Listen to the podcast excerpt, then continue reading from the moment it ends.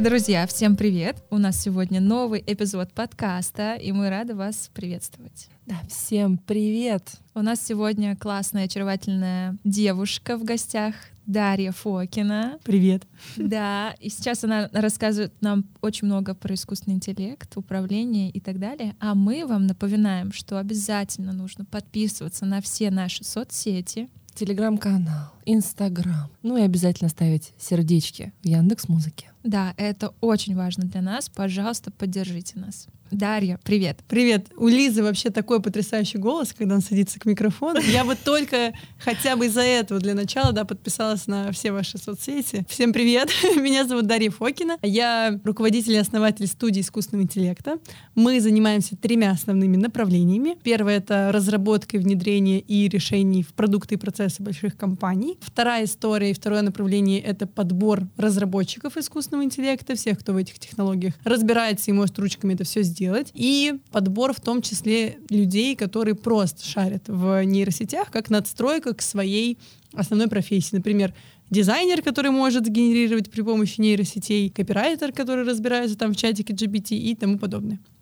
И третье направление — это а, проведение корпоративных обучений, когда приходит большая компания и говорит, мы хотим, чтобы наши сотрудники все желательно знали, как э, вообще работать с нейросетями, использовали их как помощника, как, как ассистента, при этом могли увеличить свою продуктивность, сократить количество времени, которое они тратят на задачу, и сделать это безопасно. Сейчас основной из челленджей вообще в России это в том, что сотрудники все равно лезут в чат GPT, ну, не умеют до конца правильно этого делать, сливают туда базу данных компании, компаний, вот, а потом приходит, да, безопасность и ругает. Соответственно, мы учим делать это не только эффективно, но и безопасно. Вот угу. такая история. Очень насущный такой животрепещущий вопрос мы Актуальная поднимаем сегодня. актуальность да. какая-то получается. Да. Слушай, очень круто. А давай чуть-чуть отмотаем назад. Вообще, как ты оказалась в искусственном интеллекте? Расскажи чуть поподробнее о своем бэкграунде, где ты училась, как ты... Мы с тобой, кстати, хотела бы поделиться с нашими слушателями. Мы с тобой познакомились в Сколково. Угу. А, на прошлых выходных проходила большая классная конференция, приуроченная к дню рождения Сколково. Увидела тебя как э, в роли спикера на одну из тоже не менее актуальных тем — это как сейчас встраиваются в современную корп-культуру новое поколение молодежи, как мы, как сотрудники, воспринимаемся взрослым поколением и так далее. Ну, мне просто, прочитав о тебе summary небольшой, я прям не, не могла не позвать тебя к нам в подкаст, потому что очень яркий опыт. Давай мы немножко чуть-чуть назад как бы сделаем степ, и хотелось бы узнать о тебе чуть поподробнее с самого начала. Почему и как ты, опять же, оказалась в Сколково, потому что мы именно там с тобой встретились и познакомились. Я училась э, в высшей школе экономики на рекламе связи с общественностью, называется моя образовательная программа. Это был бакалавриат, потом я училась в магистратуре тоже в вышке совместно, я еще ездила в Венский университет, это уже был международный менеджмент, назывался мой, мое направление тогда. И училась в Сколково, как раз-таки на программе MOVE, это программа, которая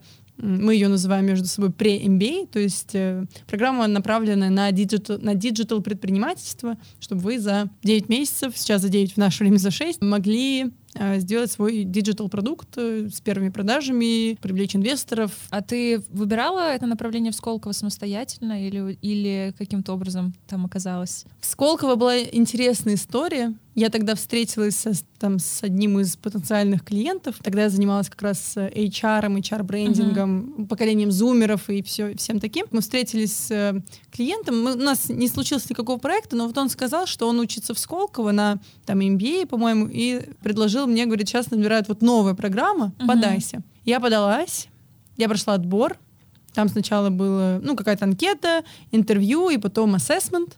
Вот. И э, эта программа делалась совместно с МТС. Они давали свои гранты, э, в том числе стопроцентные гранты. Я на ассессменте выиграла этот стопроцентный mm-hmm. грант. Так и это и произошло. вот, и так я начала там учиться. Это, это, получается, клиент тебя заразил идеей попробовать себя в IT-предпринимательстве. Мне всегда было это интересно. И Сколково мне тоже нравилось. Я там уже несколько раз просто туда приезжала. И когда я очень просто действую. Есть возможность, я туда иду. Ну, то есть это... Чисто наш подход проще сделать. Да, проще сделать. То есть что там думать? Вот это, как я туда осознанно пошла. Сколково, класс, разыгрывают гранты. Да, мы всех победим. Все, надо делать. Слушай, ну вот, кажется, звучит выигрывание гранта как реально такое достижение хорошее. То есть можешь ли ты рассказать, а что там было? Что вообще был за ассессмент? Что нужно было сделать для того, чтобы в этой всей истории победить? Слушай, там была следующая история. Пришли где-то, мне кажется, человек 150 в Сколково. Нас распределили по командам, дали какие-то кейсы от МТС и сказали, вот вам нужно придумать решение, да, презентовать его. Там было несколько этапов. У меня есть э, стратегия в таком случае, как проходить ассессменты, значит, лайфхаки. Первая история — это когда я пришла, ну, то есть я проявила свои, наверное, самые сильные качества. Я умею организовать людей. Я в целом очень яркая, громкая, меня видно, слышно. В целом там не осталось людей, которые на этот момент обо мне не знали. Я пришла туда и сразу начала, так, нашла свою команду, у нас было рандомное абсолютно распределение. Второй момент, в момент, когда все начали вот так по кругу представляться, я говорю, всем привет, меня зовут Дарья Фокина. Еще не было ни одной команды, где я не была бы капитаном, поэтому давайте закроем этот вопрос сразу.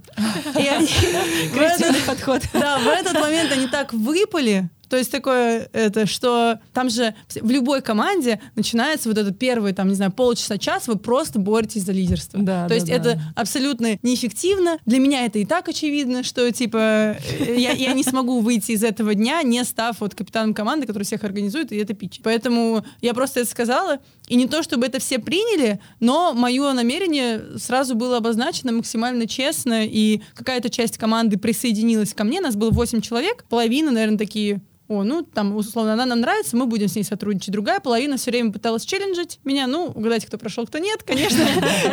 Те, которые были ребята со мной, мы прошли, и они тоже выиграли эти стопроцентные гранты. В целом, вот если слушатели будут проходить ассессменты, там есть несколько достаточно выигрышных стратегий. Первое — это если ты уверен в том, что в целом у тебя там большой опыт, лидерские качества и все такое, то ты просто заявляешь себя как лидера. И Там есть риск столкнуться с кем-то лбами, а, но как бы как есть. Если по-другому не умеешь, то только так. Вторая история, это вот как сделали мои сокомандники, выбрать лидера, который нравится, и не челленджить ему, а помогать. Отдать, так скажем, все задачи Да. лидерские, да, Да, чтобы да, он- да. И четко выполнять свою функцию. А третья история это всегда такой плюсик на ассессментах. Это таймкипер. Вообще очень э, такая исключительная должность, потому что ну, у вас есть там на сумме, наверное, 5-8 часов весь этот кейс шел. Соответственно, вам нужно очень четко следить за тем, э, сколько времени уходит на каждую задачу, на что вы договорились, когда там перерыв. Если будет человек-будильник, который будет вас вовремя, вам вовремя говорить, типа, стоп, давайте дальше, время, то это очень хорошая функция. И, как правило,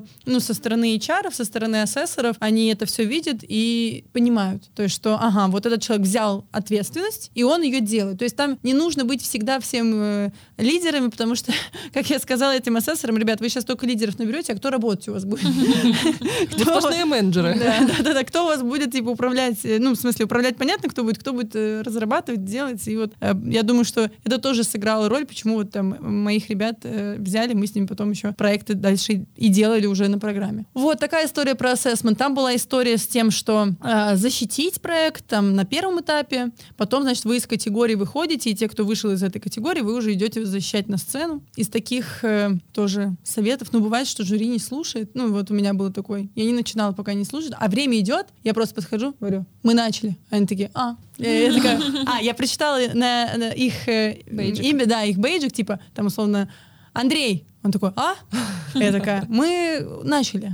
Короче, пробивная такая. Ну, то есть, да, то есть не нужно все время воспринимать себя как ну, какую-то жертву. Вот наш жюри не слушало. Вот мы не успели. Вот еще что-то. Ну, come on, ну возьмите, сделайте, чтобы так вас слушали. Выступите, привлеките внимание, ответьте на вопросы. Как бы возьмите, так сказать, ответственность в свои руки. Очень хороший совет. всем. Очень хороший. Вот подчеркивает то, что Сколково явно любит проактивных людей. Да. А ты знаешь, вот к чему хочется вывести? В тему зумеров.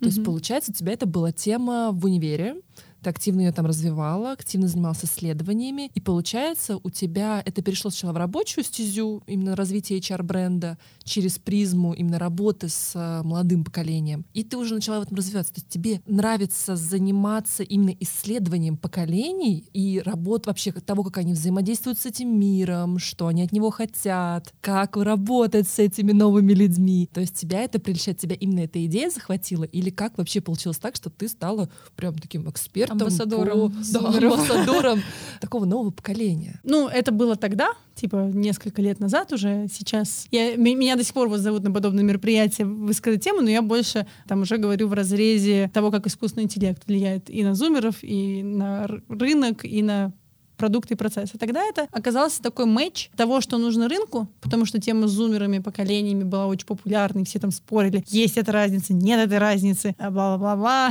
А, и с другой стороны, мне нравилось ощущение того, что как бы я то, что я проповедую, я могу доказать. Как минимум, потому что я представитель этого поколения, я могу выйти на сцену и сказать, чуваки, как бы вот исследования с одной стороны, а с другой стороны, ну я с ними общаюсь, потому что очень часто там ошибки в компаниях были в области того, что э, у них там стратегии для зумеров, вообще зумеров не спрашивают, что им надо. Э, выходят такие дядьки старые и такие, мы знаем, или тетки, мы знаем, что нужно молодежи, а молодежь вообще никто не спросил. И я, с одной стороны, у меня была такая, да, как ты сказала, амбассадорско-омбудсменская история, да, что я вас всех защитю, потому что я еще, вот как раз, когда в универе была, я была председателем студсовета вышки, и я, у меня было вот это вот защитить студентов от э, незакония, бесправности, плохих оценок неправильных. И это как-то пересекло в карьеру, то, что защитить зумеров от того, что их не понимают на работе, и дать этот инструмент коммуникации между нашим молодым поколением и более взрослыми, чтобы выстроить этот диалог, потому что, ну, со старшими я тоже всегда как-то было хорошее взаимопонимание еще там э, с учителями в школе из этой серии, там с профессорами в, в университете. Поэтому это как-то совпало, что с одной стороны это была потребность у рынка, в таких экспертах. А у меня была потребность, мне это нравилось. Какой-то случился вот э, микс всего. А получается, это интерес к молодежи, исследованию поколений перерос в то, что нужно как-то это интегрировать в искусственный интеллект, который начал набирать обороты. То есть это какая-то такой, такой был интересный transition, который случился, или как, как это вообще, как IT появился в твоей жизни, где ты занимался исследованиями глобально? IT был в моей жизни всегда в силу окружения. Я всегда, там вот, как я рассказала, с 18 лет знала, что я буду что-то делать в предпринимательстве. И, с одной стороны, и когда раз после того, как я вернулась из Штатов, бомбанул этот э, чат GBT, искусственный интеллект, э, и я поняла, что тот опыт консалтинга, тот опыт организации команд, опыт HR и PR я могу перенести в IT, и мне для этого не нужно типа быть разработчиком, условно. У меня есть для этого специально обученные люди, и моя задача сделать так, чтобы они хорошо работали, да, и сделать это. Есть какой-то э, миф о том, что вот это вот идеальный человек, который умеет и то, и другое, и третье. Это совершенно не так, и это совершенно не нужно вот, в данном случае. А, да, у меня есть там глубокое понимание того, как это работает, и команда, которая может это воплотить. А транзишн произошел. Я начала интересоваться темой, э, изучать, проходить там разные курсы, смотреть, пробовать что-то самой. Так как всем вот это вот интересно, начали просто приходить клиенты, которые знали, что я это делаю, начали приходить клиенты, а есть вот такой запрос, а есть вот такой запрос. И в этот момент я понимала, что я пока не до конца знаю, как это сделать, но возможно, а, этого никто на Земле не делал. И это меня очень драйвило. То есть я такая, хм, как бы это сделать? То есть суть не в том, что ты уже это делал сто раз. Тот, кто, та, вот этот вот разработчик искусственного интеллекта с опытом 50 лет нам нужен. вот. Суть не в том, что ты а, сделал это 50 э, лет или 50 раз, суть в том, что ты можешь найти ресурсы, которые это сделать. Вот я говорю, да, сделаем, и мы делали. И вот опыт организации команды, того, как это воплотить, оно как бы и сыграло здесь роль еще вот со сколковских времен. Начали приходить клиенты, параллельно снова возобновился трек с HR, потому что параллельно, ну вот когда я зумерами занималась, я подбирала в том числе не только HR-стратегии разрабатывала, но и конкретно искала конкретных специалистов, как рекрутер. Просто в данном случае те же механики срабатывают на разработчиков искусственного интеллекта, как их найти, как их э, устроить в компанию и как их продать заказчику. И так все и закрутилось. Потом приходило больше клиентов, разрасталась команда, много ну, пиара, понятно, происходило, все эти выступления, статьи.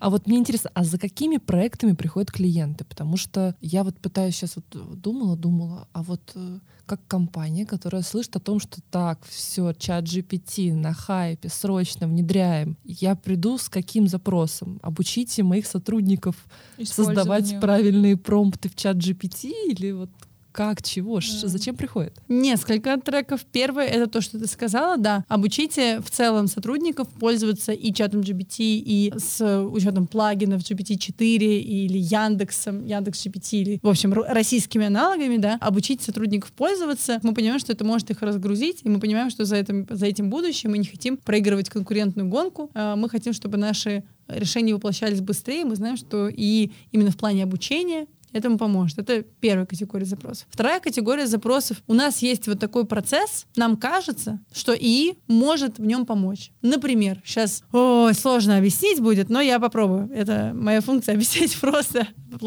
сложные технические штуки, да. Например, вот у нас есть клиент ритейл крупный. Они каждую компанию свою, типа, раз в 2-3 месяца размещают плакаты, наружную рекламу по всей России. Наружная реклама, баннеры. Э, для того, чтобы им разместить, э, нужно каждую вот картинку сделать тысячи ресайзов. То есть э, каждая вот эта Русаудор, вот эти все галереи присылают им размеры э, в своих форматах, кто-то в табличке, кто-то в Word, кто-то еще как-то. И нужно каждый этот, э, э, каждый баннер сделать в свой формат. И так каждый раз. И сейчас это делают агентства, которым платят э, какие-то космические деньги за это. Они зачастую продалбывают сроки, потому что там человеческий фактор, один пиксель не учел, э, они не могут разместить. Это должно было быть э, смук, а не, РБ, а не РГБ. Короче, разные э, штуки вот, появляются на этом пути.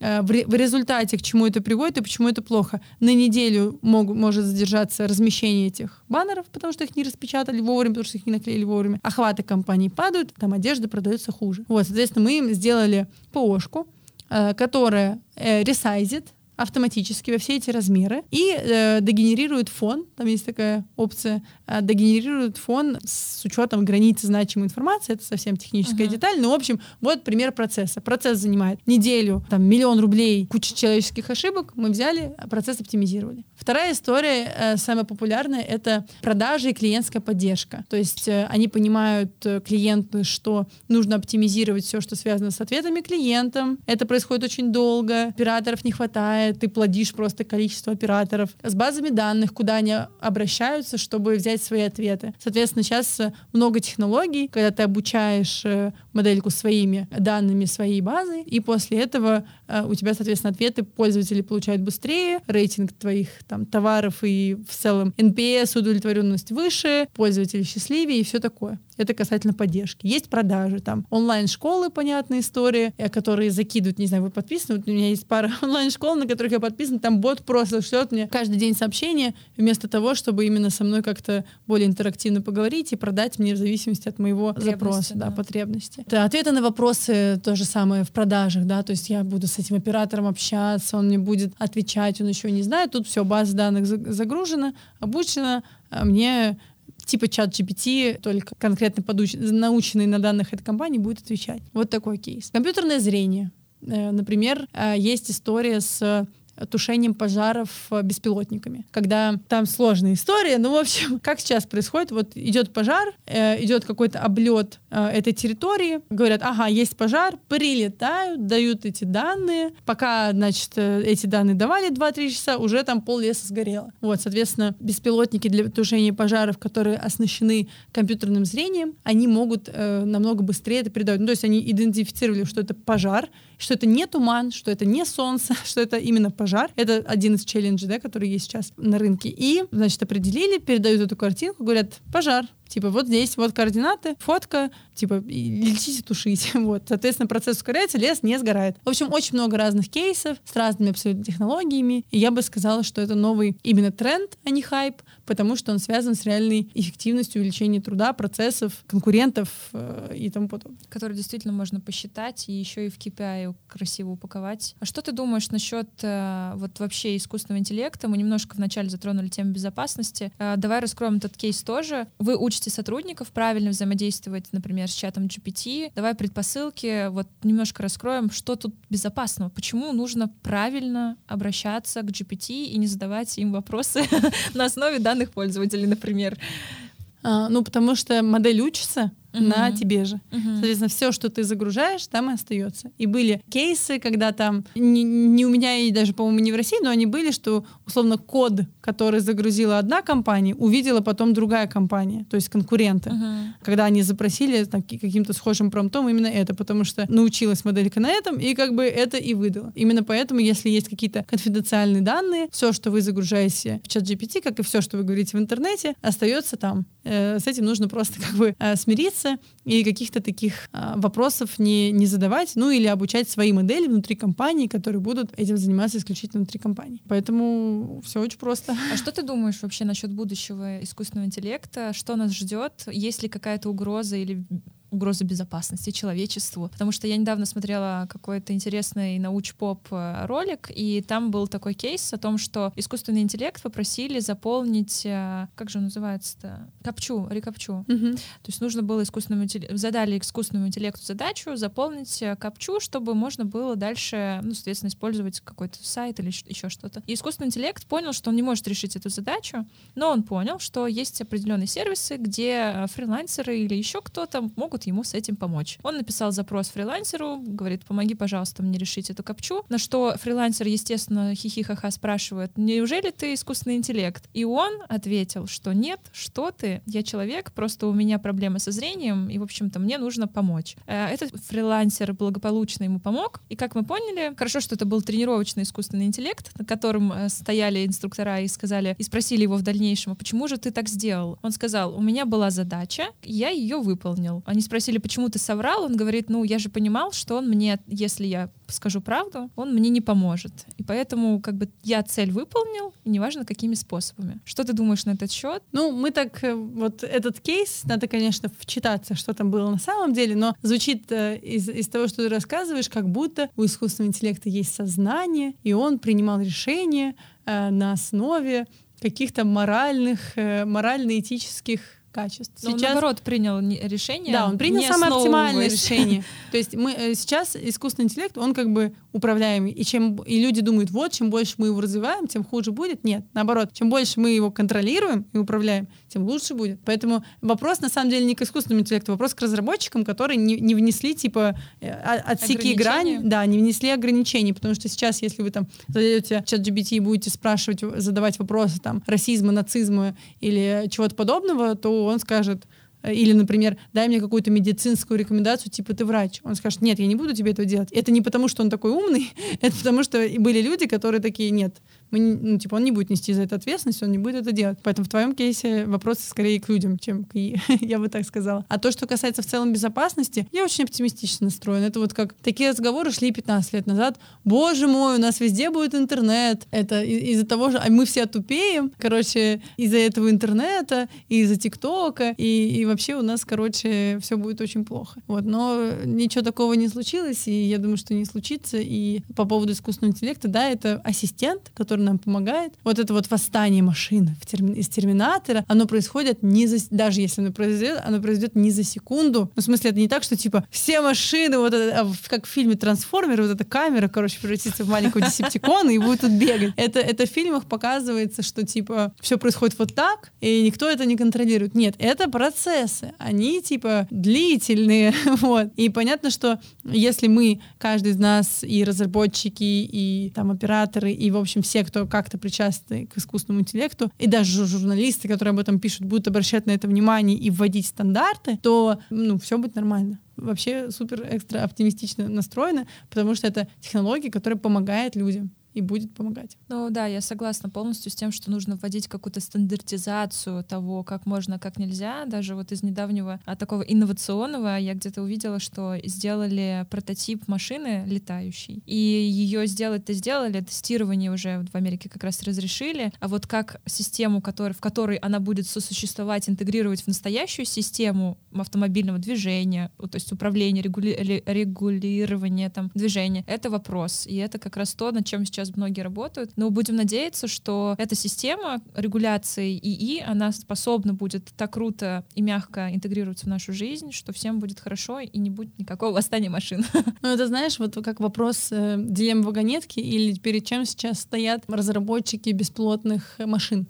В том, что кто приоритет, кого должен спасать э, беспилотник, беспил- беспилотный автомобиль. Того, кто внутри, ну, то есть вот ты едешь, и у тебя там вариант. Либо у тебя пог- по- погибает пассажир, либо там бабушка, которая переходила дорогу. Кого она должна выбрать? Или там, кого выбрать, там, не знаю, надо а, резко отъехать, да, не знаю, какое-то препятствие образовалось, тоже в кого въезжать, если что. У тебя же есть... И кто несет за это ответственность, тут самое главное, потому что если это водитель, который управляет этим, да, он несет ответственность, там за бабушку, за ребенка, за саму машину, если он врезался в стол. И за себя. И за себя, да. И он принимает это решение. Оно не всегда там, типа, его можно обосновать, или оно рациональное, или еще что-то, но есть, типа, кого условно судить и кого сажать, если что, и из кого списывать страховые взносы. Если это беспилотный автомобиль, искусственный интеллект и все эти ребята, то непонятно, на ком риск, кого здесь страховать и кто платит деньги. Да, а вот мне хочется подсветить такой вот момент, который тоже обсуждается в рамках развития искусственного интеллекта, что люди расслабляются с точки зрения умственных активностей. Ты передаешь часть этой работы искусственному интеллекту, такой, так, напиши за меня, пожалуйста, пост, тем вот такая, значит, все, напиши мне на 33 недели вперед, а я выпускаю посты по вторникам, средам, пятницам, тематики у меня вот такие. То есть на самом деле человек, получается, перестает напрягать свой мозг и думать, и генерить реально, может быть, такие уникальные какие-то мысли, может быть, что-то новое придумывать. То есть он делегирует вот этот креативный, может быть, процесс, а может быть, даже интеллектуальный какой-то машине, которая, безусловно, классная, умная, у нее под капотом э, масса данных. Разве это не является реально такой вот угрозой, что люди перестанут использовать свое такое, назовем, серое вещество, которое все-таки и реально является ну, да. двигателем прогресса? Два момента, которые стоит отметить. Первый — это то, что касается уникальности, что, скорее всего, там история, особенно про вузы, как раз сколько мы обсуждали, что скоро профессоры будут составлять свои задания при помощи чата GPT, потом, значит, студенты будут решать их при помощи чата GPT, а, а профессор опять проверять, проверять да, при помощи... Замкнутый круг. Да, вот, вот, и все это будет, и там не будет никакой типа уникальности, этот вопрос стоит. Как он решается, нет ответа. Просто сознание каждого человека. То, что ты говоришь, что мы там не будем использовать серое вещество и все такое, вот на Product Кэмпе Денис Паршин, он руководитель лаборатории, по-моему, нейронаук Сбера, как-то так, он много об этом разговаривал, что, да, когнитивные способности там снижаются, и пространственное мышление, и из-за навигатора они снижаются, мы уже не ориентируемся в Москве. Вот я в последний раз ехала, я уже начинаю учить дорогу, потому что глючит в районе Арбата э, из-за геолокации. Я такая, боже, я включаю свой мозг и думаю о том, куда я еду. А, соответственно, снижаются, да, снижаются. Станем ли мы от этого жить хуже? Вопрос. Потому что очень много чего мы уже делегировали. Ну, там я не знаю, то же самое, у нас вот есть доставка какой-нибудь Яндекс Лавки, мы стали меньше ходить в магазин. Я вообще больше не хожу там в большой магазин. Или готовить. Да, или готовить. Мы стали меньше ходить в магазины, мы стали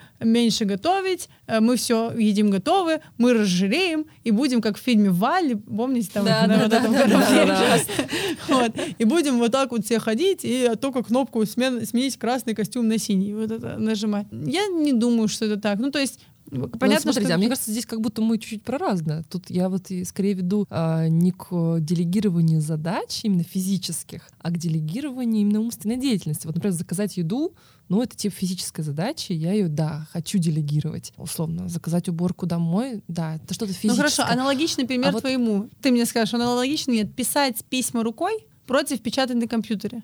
Есть же ну, исследования, которые говорят о том, что когда мы пишем что-то ручкой это, мы больше включаем наш мозг. Сейчас и э, студенты, которые там 15-20 лет назад были в ВУЗе, они писали все эти рефераты от руки, лучше это все осваивалось, укладывалось, они больше думали, там нельзя было стереть, э, в общем, много всяких когнитивных штук, связанных с рукописным вводом, а, и типа появились компьютеры, все. Только мы печатаем, или вот так вот у нас большой палец больше, чем у всех других да, поколений. Да, и мизинец накачанный, да. Да, ну то есть снизилась ли наша способность писать и стали ли мы меньше запоминать? Ну, возможно, да. Я, кстати, замечаю вообще, что очень даже да, кстати. Я бывает, когда беру ручку, я просто пишу как какой-то, я не знаю, первоклассник э, или вообще... ли от этого, стала ли ты от этого меньше думать или соображать? Мне кажется, у меня ухудшилась память из-за этого, кстати, вполне себе. Ну, как это повлияло на твою жизнь? То есть тут вот так, а, пока человек не поймет этого, то есть это уже скорее даже, знаешь, вопрос каждого лично, и пока ты не поймешь, что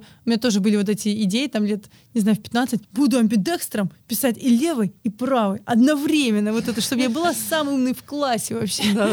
Вот. Или там решать тесты IQ. Человек всегда будет выбирать самый простой путь. То есть вот это вот какая-то длительная мотивация, что мифически я буду более э, более клево все запоминать, чем мифический я, который тоже какой-то альтернативный, только в нашем воображении, пишет все на смартфоне.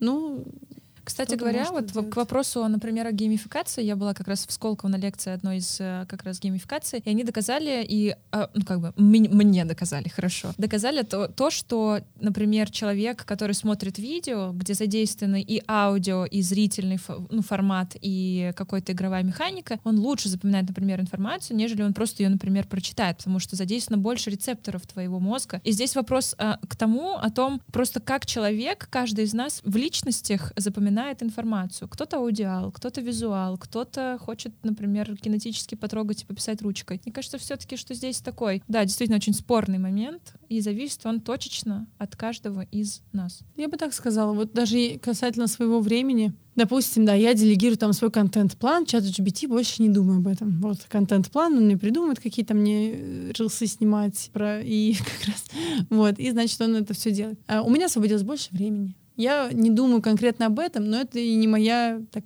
так сказать, профильная специализация. Я могу, то есть я сама ответственна за свое время, и то, что я выбираю какую что-то из этого делегировать чату GPT, ну хорошо, Э, остальное я буду, там, остальное время потрачу как-то, может я книгу захочу же. Да, или там э, сделаю исследование, или там поговорю с новым клиентом. Ну, в общем, жить стало и станет еще проще, я бы так сказала, именно в плане таких технологий. А хуже или лучше, непонятно, для кого как. Это у всех разные критерии. У каждого разная градация хорошо, хуже или лучше, мне кажется, здесь тоже такой момент, что для кого-то хуже смотреть видео, нежели чем писать рукой, а для кого-то наоборот. Ну, в общем, такая дискуссионная это тема. дискуссионная тема, да, такая вполне себе, вполне себе тянет на исследование. Мне кажется, что мне, если честно, очень интересно, куда, правда, придет человечество с точки зрения именно способности размышлять и придумывать самостоятельно что-то новое. Потому что мне кажется, это отличительная вообще особенность человека, да, то есть что нас отличает, что нас отличает от животных, да. Мы, во-первых, у нас есть свой сформированный язык, он у нас у всех разный, а у него есть определенная логика, и мы можем мыслить и складывать эти слова, да, вот в какую-то глобальную правильную мысль, да, то есть доводить ее до конца, развивать, ну, в общем, делать такую науку. Поэтому э, интересно, куда это все выйдет, как, как вообще люди начнут это все эскалировать и применять все больше в свою жизнь. Потому что я перестала пользоваться чатом GPT. Я одно время пользовалась, я дико тащилась по всей этой истории. Мне еще нравилось, что это было супер как-то недоступно в России. Я такая, так-так-так, нашла обходной путь. Я помню, что у меня была жесткая демотивация, когда я поняла, что он просто кидает что-то скучное. Сначала я была дико на воодушевлении, что «О, вау, он все делает за меня». А когда я начала в это вгружаться, я поняла, что мне просто не нравится качество. Возможно, он сейчас стал лучше, да, да, обучился на информации других людей, но мне прям, я смотрю и думаю, блин, да я, я сделаю круче, типа, я вот это, типа, доделаю, или потом я поняла, что я доделаю слишком много, и глобально, типа, я просто потратила время, пока это изучала, я просто, типа, сделала это с нуля. Ну, Это лично мой user experience, но точно есть люди, которые, я знаю, что у меня есть друзья, которые просто пишут рабочие имейлы, отправляют чат GPT промпт, типа, напиши, пожалуйста, вот это стандартное такое кастомное письмо, которое надо отправить по таким запросом, и реально пишется красивое письмо на английском со всеми этими красивыми корпоративными фразами, и это, типа, супер оптимизи- оптимизирует время. Это точно классные use cases, но вот прям развитие, эскалация всей этой темы с упрощением жизни, вот меня лично, я прям, я прям переживаю. Есть такой пример, да, если вспомнить вообще, как развивался рынок труда, и первая такая веха важная в нашем контексте, это автоматизация. Перед автоматизацией просто машин, машинный труд, ручной труд начал заменяться машинным, Мгм. начались производства, людей сначала уволили, которые не, не могли этого делать, потом они научились и пришли заново м, работать уже на заводы. И тоже, я уверена, был подобный дискурс. О боже, нас заменят машины, заводы, Да. раньше я вот это делал, а теперь мы вообще все тупеем. Потом стала вообще автоматизация производств, да, когда люди, они скорее операторы этих машин, чем, э, чем реально там что-то делают, детали какие-то руками. Э, Был очень похожий контекст, и хорошо. Ну, то есть э, мы, мы его пережили. Эволюция. Да, ни- да, ничего плохого не стало. У людей освободилось больше времени на, не знаю, там, время с семьей, друзьями. Мы стали, это вот так вот по спирали идет, и, и так же сейчас будет. Ну хорошо, не пишет он этот имейл, выйдет на улицу, больше солнышком по, на солнышко посмотрит, подышит свежим воздухом, вдохновится еще какими-нибудь идеями. Так что я ну, не думаю, что это будет какая-то прям глобальная проблема. И опять же, как бы мы говорим, вот человечество, мир, он все равно останется неоднородным. Все равно до сих пор есть там в Африке люди, которые все делают палкой и этим. Вот. и, и, и чем еще? Каким-нибудь лопатой. И все равно есть люди, которые что-то там в качестве хобби делают сами. И все равно будут люди, которые будут писать книги сами. И имейлы они тоже захотят писать сами. Просто, ну, вопрос типа частотности, того, как часто это вообще встречается, сколько людей этим пользуются, я не думаю, что... И сколько лет должно еще пройти. Да, да, да. И будет ли это, пока мы живы? Вот, поэтому, да, и станет помощником и уже становится им. И все технологии, которые создаются, помогают нам жить э, проще и делать, и достигать э, задач, проектов, реализации их быстрее. Я очень оптимистично настроена. Ну и стоит ли все-таки сейчас идти молодому поколению учиться развиваться, узнавать больше про искусственный интеллект? Или все-таки это такая сфера очень ограниченная? Да, не хотите, не идите. Мне же лучше, как говорится. Конкуренции меньше, не нужно идти. Да, лучше, да. Ну, то есть, э, кто, кто как не мы, то есть, пока у, тебя мозг еще не устоялся, так сказать, и ты много... Как губочка впитываешь. Да, как ты впитываешь и можешь резко переключаться между разной деятельностью. Лучше всегда знать, быть в курсе. Если тебя это заинтересует, я знаю несколько людей, которые прям там сменили свою профессию, развивают ее. И чем быстрее вы это сделаете, если вы, например, корпоративные сотрудники, тем быстрее вырастет ваша стоимость вашего труда. Вот просто потому что думаю, что в ближайшее время это станет обязательным требованием, как знаете, там пакет Microsoft Office, вот эта тема PowerPoint, Уметь управлять Excel, Excel да, да, и да, чатом да. GPT. Вот, и, и я, я сейчас, у меня вот есть телеграм-канал с вакансиями, где мы публикуем вакансии, сосредоточенные на тех сотрудниках, которые, которых ищут именно за знанием искусственного интеллекта, умением применять его в работе. Таких вакансий становится больше, они растут по экспоненте просто потому что ну, для работодателя человек, который умеет этим пользоваться, он априори, может не априори совсем, там нужно сравнивать уровень, но он э, может быть эффективнее, чем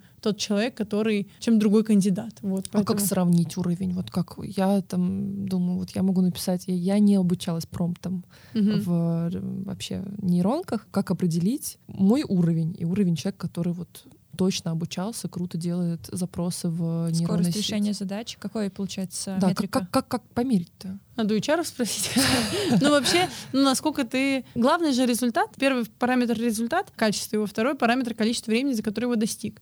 Дальше уже работодатель сам решает. Ну, например, есть, э, есть кандидат Лера есть кандидат Лиза на одну и ту же вакансию. Соответственно, там Лера сделала качественнее все, Лиза сделала все быстрее. Именно там при помощи чата GPT. Кого он возьмет? Непонятно. Но еще это, это пока открытый вопрос. Вот так я бы сказала. Возможно, он скажет, ну, в целом, возможно, твой уровень задачи, которую ты там решила, он будет на уровне там, да, с другого кандидата. Может, нет. Но пока вот прям исследований таких, э, в общем, какой уровень у тебя знаний и все такое, наверное, он тоже появится со временем, как, э, как в английском, да, А1, Б1, С1, Advanced и все такое. Прикольный вопрос. Э, думаю, что со временем он... Ну, как... Вот насколько ты считаешь, ты клево пользуешься PowerPoint? Ой, типа, какой это... твой уровень использовать PowerPoint? Это вообще... Шкалу надо поставить. Шкала, вот, да. И от каждой 5, компании например. от вкуса вообще зависит. Ну да, да, да такая да. вкусовщина. Это, это вкусовщина. Excel, Excel тоже. Какой уровень использования Excel? Поэтому это такой же инструмент, как Excel, PowerPoint и, и, и все, что помогает человеку делать быстрее и мудрее,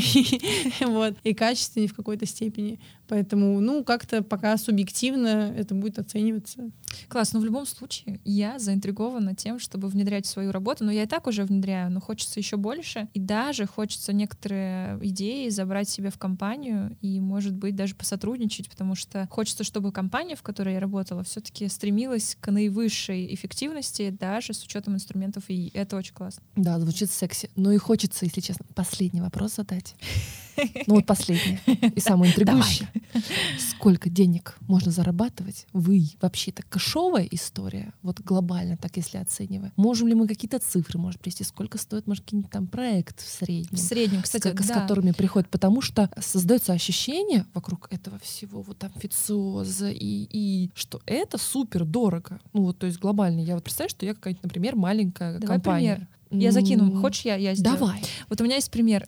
Например, почему я э, нагенерировала историю с э, компанией и сотрудничеством. Ну, у нас компания крупная, Технониколь. Мы используем все возможные инструменты для повышения качества всего, и digital продуктов, и физических, там, чуть ли не конвейеров на заводах. А если мы захотим, например, обратиться к вам в компанию или просто в, в, к вам с точки зрения интеграции ИИ в нашу поисковую какую-то внутреннюю систему, ну, например, поддержки. У нас есть там служба поддержки, которая работает на всю компанию, и часто есть задаваемые вопросы, и есть частые какие-то кейсы, особенно с учетом использования количества наших материалов, там всегда спрашивают, а какая плотность, а какая там толщина. И вот сколько, например, будет стоить разработка подобной истории для корпорации? Есть, может быть, какая-то вилка? Ой, ну я сейчас тебя, конечно, тут еще минут на 10 буду спрашивать какие-то подробности, чтобы это оценить. Но давай я тебе так скажу. Если есть готовая размеченная база, датасет со всем этим, и нужно условно сделать там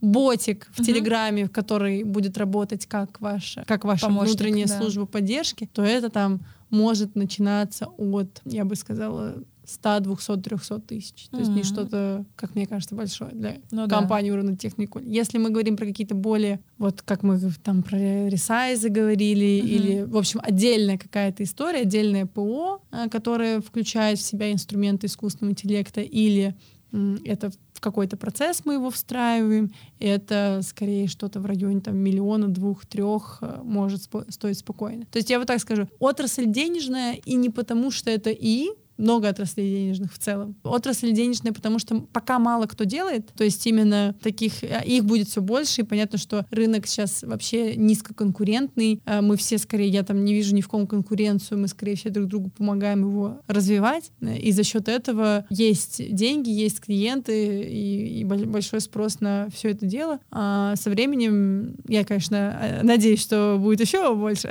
вот. но я понимаю, что если больше компаний будет приходить, уже какая-то цена будет э, устанавливаться, не устанавливаться. В общем, с этим можно будет играться рынку. Вот. Несмотря на то, что рынок будет расти, и компании сейчас понятно, что компании уровня Сбера, Тиньков, Тиньков вообще просто, я знаю, вот руководители всего и Тиньков, там просто 150 человек над этим AI работают, и им, понятно, какие-то внешние решения не нужны. И такие инновационные лидеры, да, которые первыми вот там и, чат сделали, и Яндекс.GPT сделали, и все свое сделали, и все, они лидируют эту индустрию, да, но всегда будут эти остальные там 90 95% компаний, которые не, у них нет собственных ресурсов для того, чтобы э, AI на что-то разработать, вот, они будут обращаться к таким, как я, вот, и, соответственно, ну, заказывать разработку извне.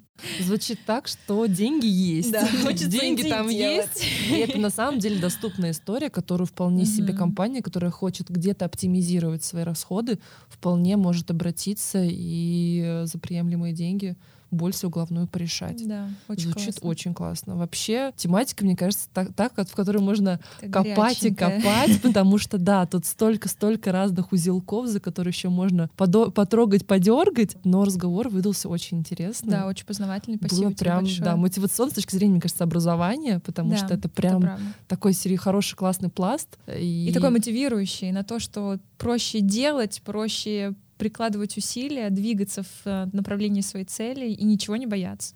У меня есть для вас прекрасная аватарка, вот такая у меня на телефоне стоит. Либо делай, либо, либо не, не думай. думай. Да. В целом, мой девиз последние несколько месяцев, наверное, уже она стоит, вот, поэтому это кто же к вопросам проще сделай, вот, э, да, либо делай, либо уже и не думай. Спасибо тебе большое. Я думаю, что этот выпуск получился классным и интересным. Я, уважаемые слушатели, обращаюсь к вам, пожалуйста, поставьте обязательно лайки на все наши выпуски, если вам нравится, и даже если не нравится. А, пишите нам обратную связь по выпуску, это для нас супер важно и очень полезно, это наша точка роста. Да, подписывайтесь на наши соцсети, на соцсети нашей гости Дарьи. А Дарье большое спасибо за то, что сегодня с нами была. Приятно, да. пообщались. Очень. Спасибо, очень девчонки. Все, класс. Всем пока-пока. Пока. -пока. пока.